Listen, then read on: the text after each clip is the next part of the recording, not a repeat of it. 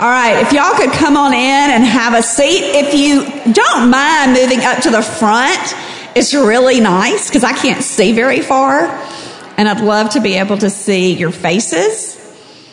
My name is Ingram Link. I'm Director of Women's Ministries here at Covenant. Welcome. It is such a blessing and such a wonderful thing to be able to gather and to study God's Word. Um, and I'm just really excited to see all of you here this morning. I am gonna, I've got a few just announcements, kind of business things to review. We will be in here for lecture from 1030 to 11, and then we will go to our small groups for discussion. And um, at the end of the lecture, I do have list of small groups and room numbers, and I will call each small group leader up to the front let their small group come together and y'all can um, go to your room together so that everybody knows where they're going this first day. The other thing I want y'all to do is I want you to take your phones out. And we're going to put them away, but I want you to take it out. And I'm not telling you to put on silent, I promise. I want you to go to your search engine and find the CovPres website. It's covpres.com. When you get to covpres.com, I want you to click on the link that says ministries. And then where it says adult, I want you to click on the link that says women's ministries. And then I want you to scroll down. Um, 30 day prayer journal, keep going. Creative for purpose, keep going. Fall Bible studies, keep going. Ministry opportunities. We are getting ready to have things this year. Feast Not Famine is on the calendar. It may look more like it did last year than it has in the past. We have a women's retreat on the calendar. We have Sacred Studio on the calendar. We have Come to the Table on the calendar. We have the Love Lady Women's Christmas Concert on the calendar. We have Summer Salad Suppers on the calendar. And then there are things all over our church with VBS, with our children, praying for our youth, helping out in Sunday school or children's church, being on the Flower Girl Guild, all being on the Creative Art Guild. So if you click on that, click here to find your place to serve. You can click as many of those things as you want to because we are going to need help. We really are. And so I really want to invite you, if you're not sure where to plug in, just volunteer. There is a spot for you. So once you do that, if you don't mind silencing your phone, that would be great. Um, but it's really sweet to be able to get together and to study God's Word. Um, I am a much better writer than I am speaker for those of you, and I'm not saying that I'm a good writer. I'm just a better writer than I am a speaker. And so I tend to read my notes a lot more than some of our other teachers. And if this is your first year with us, there are about five or six of us who teach and we rotate through. And it is really our privilege to be able to do that for you and with you and to serve in that way. And we're so thankful that you're here. Um, the lessons are recorded. So if you miss a week, you can go back and listen. Um, we'll teach in here and then we'll go to our small groups and discuss the chapter. And this week we're on chapter one. I do want to give you a little background on Peter, on Simon Peter, a character from the Bible who is impulsive and passionate. Um, he's one of my favorite. He's the voice behind the Gospel of Mark.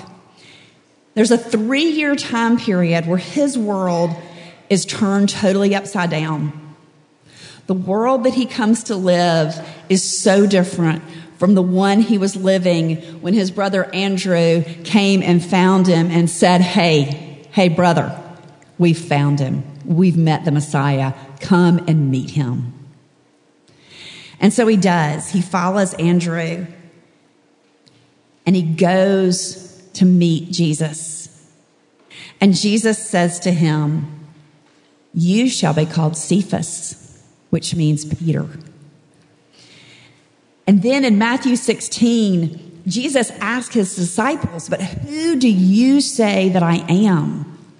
And Simon, always the one who's ready to give an answer, always the one who's ready to jump into action, says, You are the Christ, the Son of the living God. And Jesus answered, Can you imagine hearing these words from Jesus? Blessed are you, Simon, for flesh and blood has not revealed this to you, but my Father in heaven. And I tell you, you are Peter, and on this rock I will build my church. Peter had no idea what was coming. None. This is the disciple who wanted to walk on the water with Jesus. This is the disciple who cut off the soldier's ear when Jesus was arrested. This is the disciple who denied him three times after he was arrested. The disciple, though, who Jesus lovingly recommissioned as a shepherd.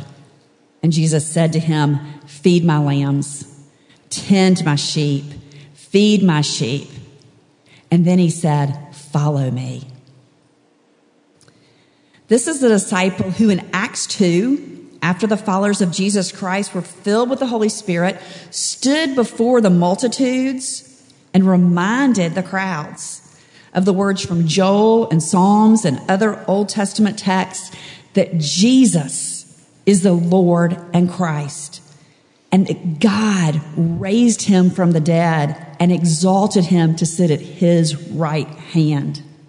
That Jesus died so our sins could be forgiven and gave the gift of the Holy Spirit to receive the word and to be saved.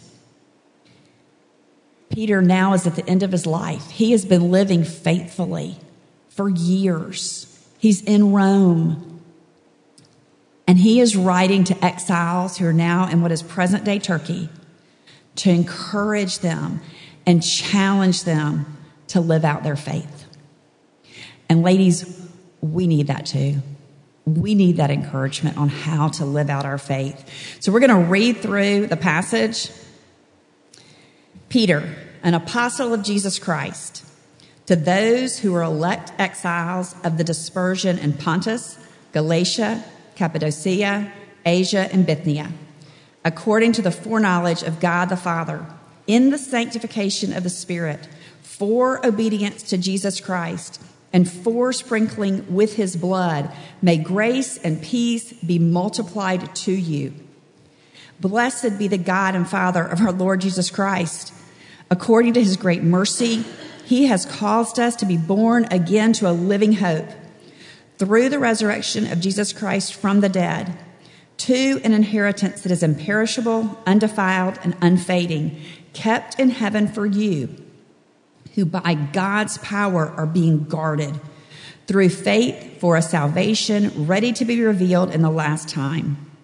In this you rejoice though now for a little while, if necessary, you have been grieved by various trials, so that the tested genuineness of your faith, more precious than gold that perishes through its tested fire, may be found to result in praise and glory and honor at the revelation of Jesus Christ. Though you have not seen him, you love him. Though you do not see him now, you believe in him and rejoice with joy that is inexpressible and filled with glory obtaining the outcome of your faith, the salvation of your souls. Concerning this salvation, the prophets who prophesied about the grace that was to be yours searched and inquired carefully, inquiring what person or time the Spirit of Christ in them was indicating when he predicted the sufferings of Christ and the subsequent glories. It was revealed to them that they were serving not themselves but you and the things that have now been announced to you through those who preach the good news to you by the Holy Spirit sent from heaven, things into which angels long to look. Let's pray.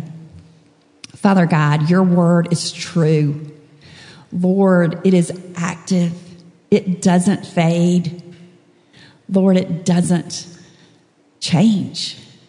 And Lord, you have given it to us. And so we come before you this morning thankful that we can study together. Lord, I pray that you would speak through me. There is so much in this passage. I pray, Father God, that um, what you want to be shared this morning which will be what these ladies hear, no matter what comes out of my mouth, Lord. And we give this time to you, and we thank you for your grace and your mercy and the salvation that you have given us. And we ask these things in Christ's name. Amen. So here Peter is. He is giving these people in this early church a guide on how to live. Culture is hard for them. They're outcast. They're in places where their, their families may even not be there. If they're there and they're not believers, they're rejecting them. Um, the instructions that Peter is giving are valuable for us today. The Hebrews 4:12 tells us the word of God is living and active, sharper than any two-edged sword, piercing to the vision of soul and of spirit, of joints and of marrow, and discerning the thoughts and intentions of the heart. Whenever we study God's word, it is important to remember and know that God's word was applicable to the people that it was written to then, and it's applicable to us today. What do we say here every Sunday morning after scripture is read? The grass withers. Yes, and that doesn't change. Praise the Lord. So, a letter in this day would have been handwritten and hand delivered to the church that it was intended for. It's believed that Silas is the one who delivered this letter. He would show up at the church and he wouldn't just drop it off. He would sit, he would teach, he would have meals, he would discuss with those believers in that church what Paul, what Peter was communicating, his heart. Um, he was there not just to deliver the letter, but to shepherd and to pastor someone would copy that letter so that the church could keep a copy of it. So they could keep going back to it. And then Silas would keep going to the next area and do the same thing with that church. Um, he was not just the character, mail carrier, um, but they were hearing Paul's heart, the heart behind the writing. So, this five regions Pontus, Galatia, Cappadocia, Asia, and Bithynia covered 300,000 square miles. Okay, I don't even know what that means. I just know it's big. Um, when we think about traveling today, we jump on a plane, we get on a train, we take an Uber, we grab a Starbucks, and we go to the next location. And so when we think of traveling, that's often what comes to our mind because that's what we're used to. That's what, what we do. But that's not what this looked like this was hard. Um, there were boats, maybe donkeys, there was a lot of walking. There were forests, there were trails, there were mountains, there were lakes, there were hills, there were seas, I mean, there were rivers. There weren't Starbucks along the way. There was no Chick fil A. I mean, he's just, this is arduous. This is a commitment. This is not a week or even three weeks. Um, so Silas really believes that the message that Peter wants to send is important, and he is willing to make this commitment and to make this journey. He's giving them instructions on how to live out their salvation. Their faith has changed their status in society. They were aliens in a foreign land because their faith set them apart. But Peter's reminding them that even though they're spread out, even though they're in foreign lands, even though they are living differently from those around them, they are God's elect. He has chosen them. Peter is encouraging them to find their home in Christ, in the household and the family of God, in the church, rather than in society. The people of God in an unbelieving world live differently. So we must ask ourselves Is the meaning and purpose of my life different from the meaning and purpose of my unbelieving neighbors, family, friends? We live in the same neighborhoods, we go to the same schools, we have the same routines. Our faith should have an impact on others. My salvation and your salvation should shape our values, our commitments, our priorities, our work ethic, our parenting. The first century Christians had become strangers in their culture because of their faith. And Peter is offering encouragement and instruction to them. He is doing what Christ instructed him to do when he told Peter to tend my sheep, to feed my lambs. And Peter starts the letter by identifying himself as an apostle of Jesus Christ. He is an authoritative messenger of the Messiah. Most scholars agree that Peter is writing to Christian Jews. They have an understanding of the Old Testament when Peter refers to them as elect exiles, they know what Deuteronomy 4:37 says. When God says, "I loved your fathers and chose their offspring and brought you out of Egypt." In Deuteronomy 7, 6 through 8, when the Lord says, For you are a people holy to the Lord your God. The Lord your God has chosen you to a people before his treasured possession. Because the Lord loves you, the Lord brought you out and redeemed you. That is a verse that is worth saying to ourselves over and over and over again. We are a people chosen to be God's treasured possession because He loves us and He brought us out and He redeemed us. The Jewish Christians know what it means to be elect, they know what it means to be God's chosen people. So, if they are God's chosen people and they are elect, how do they, they and how do we live differently in this world? There were three things that came to my mind. I'm sure you could make a list of a lot of them. But one of them is we simply conform to the image of this world. As believers, we just kind of blend in. Or we may live so legalistically that, and we're so set apart that we don't even engage with others. Or we're filled with the fruit of the Spirit and we exhibit those characteristics in our lives and the way we relate to others. And when I read through this passage, I really think that Peter's encouraging us to do that third thing to be filled with the Holy Spirit and to engage others. Um, and as we work through the passage, I would encourage you to, to work through that yourself. What is God calling you to? When we look at verse 2, according to the foreknowledge of God the Father, in the sanctification of the Spirit, for the obedience to Jesus Christ, and for the sprinkling with his blood. We have the Trinity right there the Father, the Son, and the Holy Spirit. The triune God is being proclaimed. When we talk about the foreknowledge of God the Father, this is a this is a hard concept. It is. Um, but we can't understand our God. We are chosen according to the foreknowledge of God the Father, He sets His covenantal love on us. This again goes back to language that the Jewish believers know and are familiar with. So when we struggle with this, when we struggle with the idea of, of He has been choosing us according to His foreknowledge, um, we know it's consistent with Scripture. We know that's what the Bible says. And we know that the Lord cannot contradict his character. He is good. We can't understand the mind of God, and we can't fully understand this concept. But we know God is good. Um, so we can rest in that truth that God, in his foreknowledge, has chosen us. And the sanctification of the Spirit, 1 Thessalonians 4 3 says, For this is the will of God, your sanctification God does not just bring us to salvation and leave us, He is working on us. And that's a lot of what this passage is about. Um, the Spirit conform, sanctifies us so that as believers, we are being conformed to the image of Christ.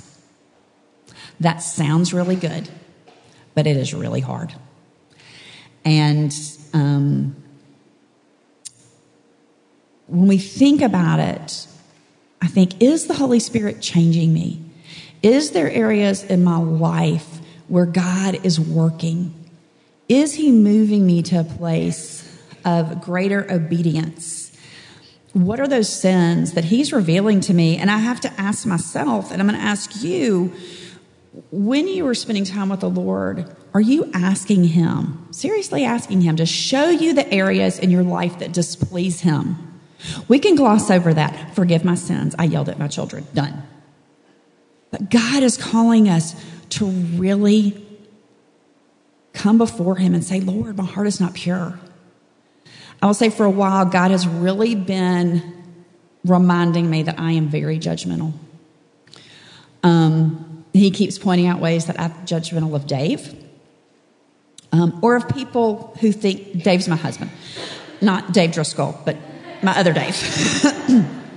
or of people who think differently than I do about certain things.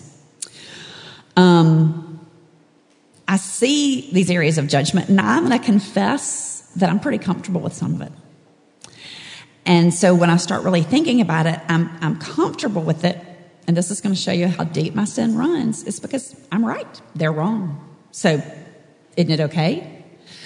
Um, but God really has been slowly, slowly, slowly bringing me to a place of being able to see that. And recently, something happened where I used really poor judgment. It was just, I, mean, I, I did. The hatchet fell pretty quickly. I was called out for it in a lot of different ways. Um, the response to that poor judgment was weighty, it was harsh, it was painful. Um, it was painful to have that looking glass held up to reveal my heart and my actions. Um, but my being called out for that poor judgment really reminded me how quick I am to rush to judgment. And I can just, the Lord is working, the Lord is moving. Do I like it? No.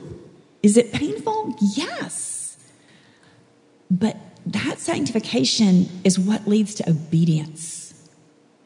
And so we have to be convicted of our sin. We have to be willing to be sanctified in order to be obedient.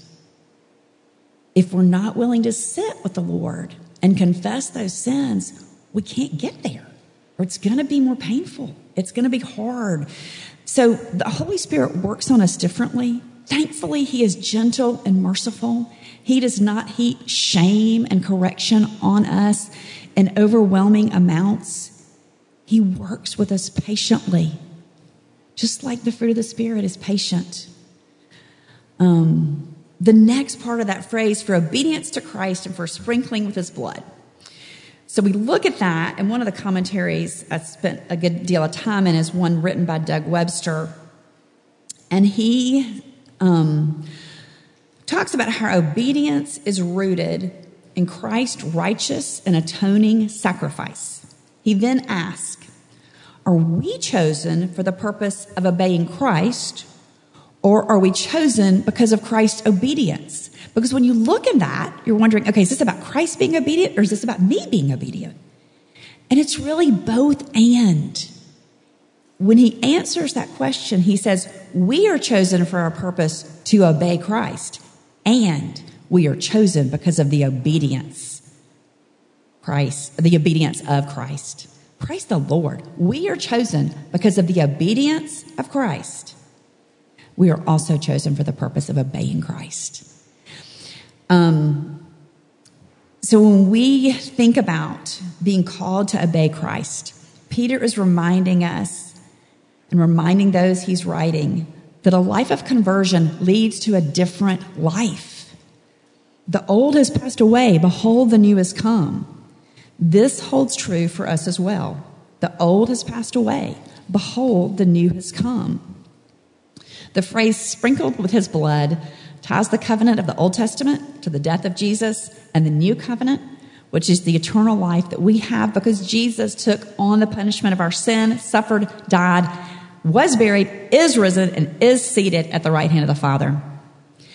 Sprinkle with his blood is a phrase that has a lot packed in it, and we just have to keep moving. I'm not going to be able to hit everything. Um, I'm already way behind. I'll start talking faster.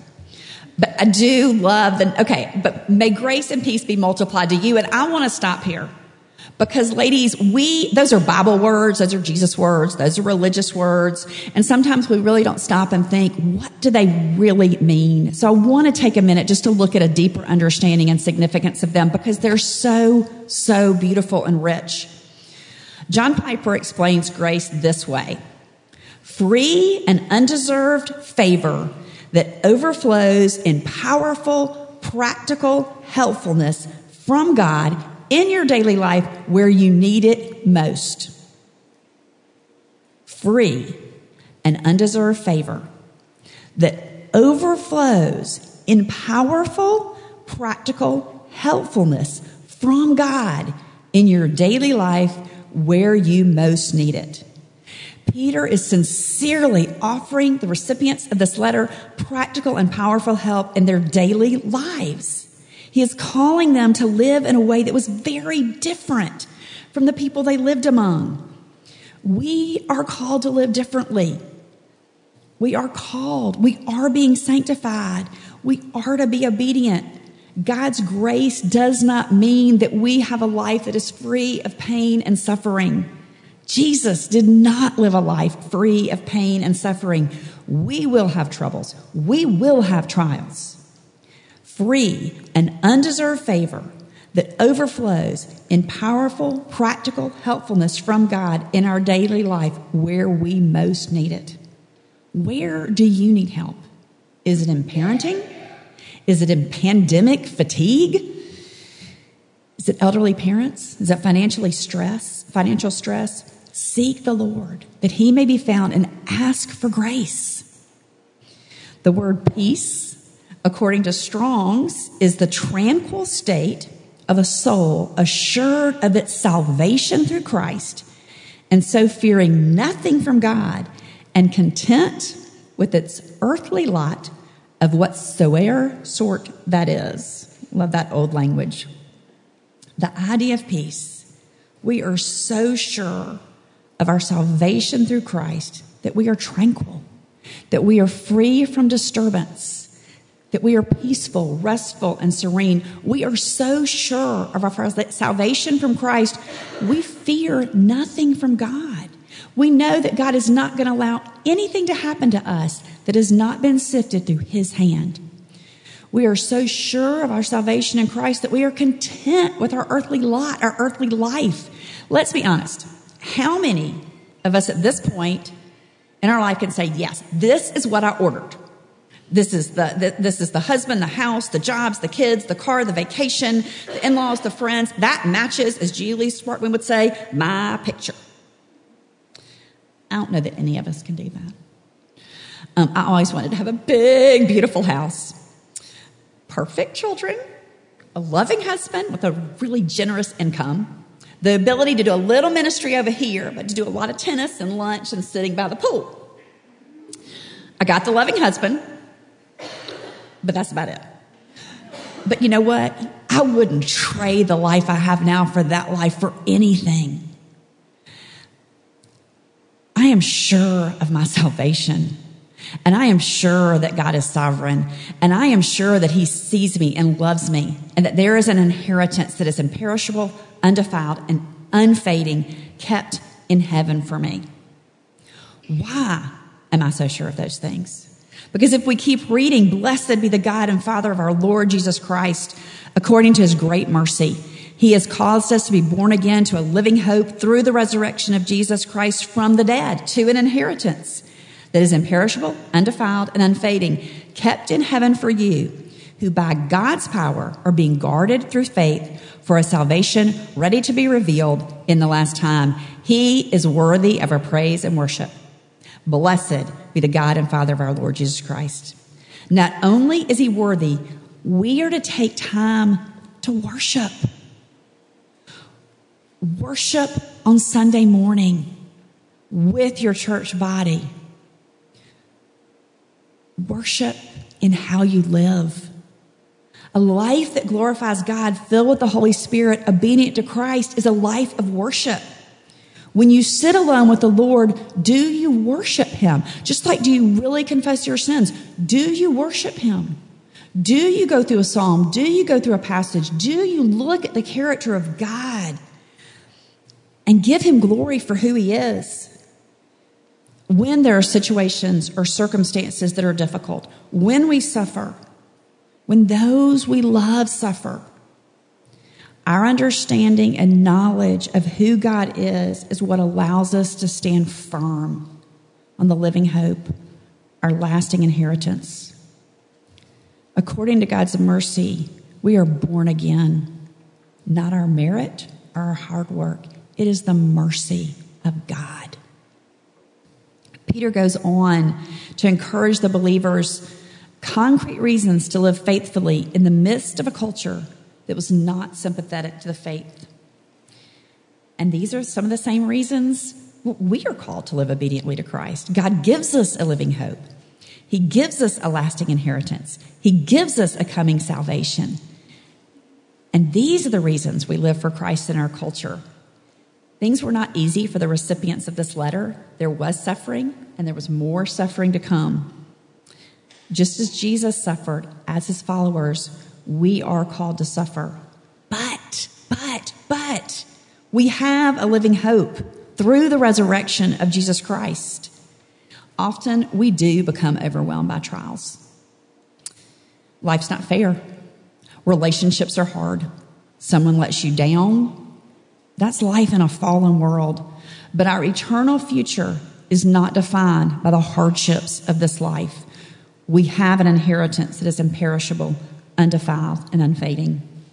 I confess I like the idea of an inheritance, a reassurance that things will be taken care of. There will be provision. The adjectives used here, imperishable, undefiled, and unfading, are strong. That inheritance is not going anywhere.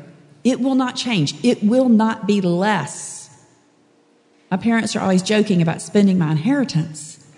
This inheritance is not going to be less. Um, it is sure, just like God. It will not be weakened. We have a lasting inheritance that is more valuable than our earthly wealth. It's worth more than our retirement home, retirement account, um, or whatever we're putting our trust and security in. We have a salvation to be revealed at the last time. Does this mean we won't receive our salvation until the end time? No, it doesn't. We have our salvation. Our salvation begins with our justification when we know that we are sinners and Jesus is our Savior. And He has shown us that He is our only hope. But the fullness of our salvation, our glorification, is revealed in the last time when Jesus returns. That is the coming salvation that that's referring to. The letter continues as Peter encourages believers to rejoice in trials. Let's be honest, that's not really something we want to do. What do trials look like? Our car broke down. We lost a job. People's houses have flooded recently. We've got children who are being bullied. Cancer diagnoses, family and close friends. Parents whose memories are fading. The list goes on and on. These situations are real. These circumstances are real. And Peter doesn't make light of them. He doesn't sweep them out of the rug, under the rug. He doesn't tell you to put your boots on and pull up your straps and, and get moving. He does say to rejoice. Why? Why do we rejoice in trials? Because we know who God is. Remember, we worship him. So we know he is holy and good and righteous. And we know that God cannot contradict his character. He's using trials to refine our faith. Life is not lollipops and rainbows and unicorns. It's not. Trials and suffering are part of life. Faith that is tried and tested is pure. We all know that when, you're, when you have young children, when you were a young child and you learned about caterpillars becoming chrysalis, becoming butterflies, that you can't help a butterfly. If you help a butterfly, it, it, it will not last. What causes that butterfly to be a butterfly is the hard work it engages in to break free of the chrysalis. Um, trials. And, and Robbie talked about this in the sermon Sunday. And if you haven't had a chance to listen to his teaching from Genesis 40, I would encourage you to. Um, but trials are not for punishment, they may be used for discipline. They are to make us stronger, they are to increase um, our faith.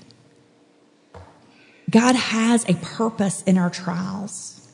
He is calling us to exercise our faith so we will be strengthened through obedience, work, suffering, and sacrifice, among other things. Faith that is not strong, faith that is tossed by the waves and the wind and will be washed away, and it will not last.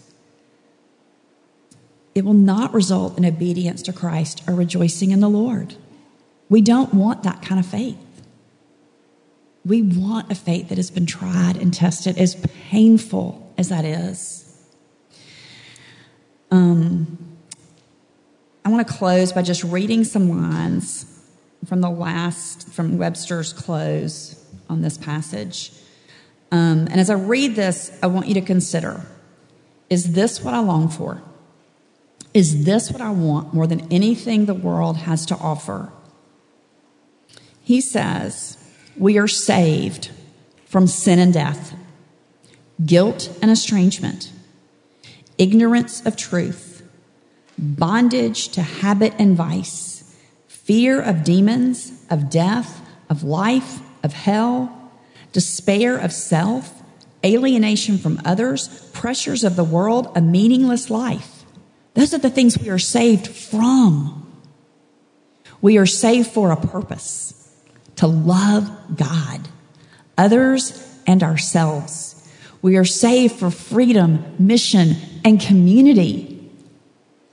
He goes on to say, salvation changes our relationship with God, giving us acceptance with God, forgiveness, reconciliation, sonship, reception of the Spirit, and everlasting life.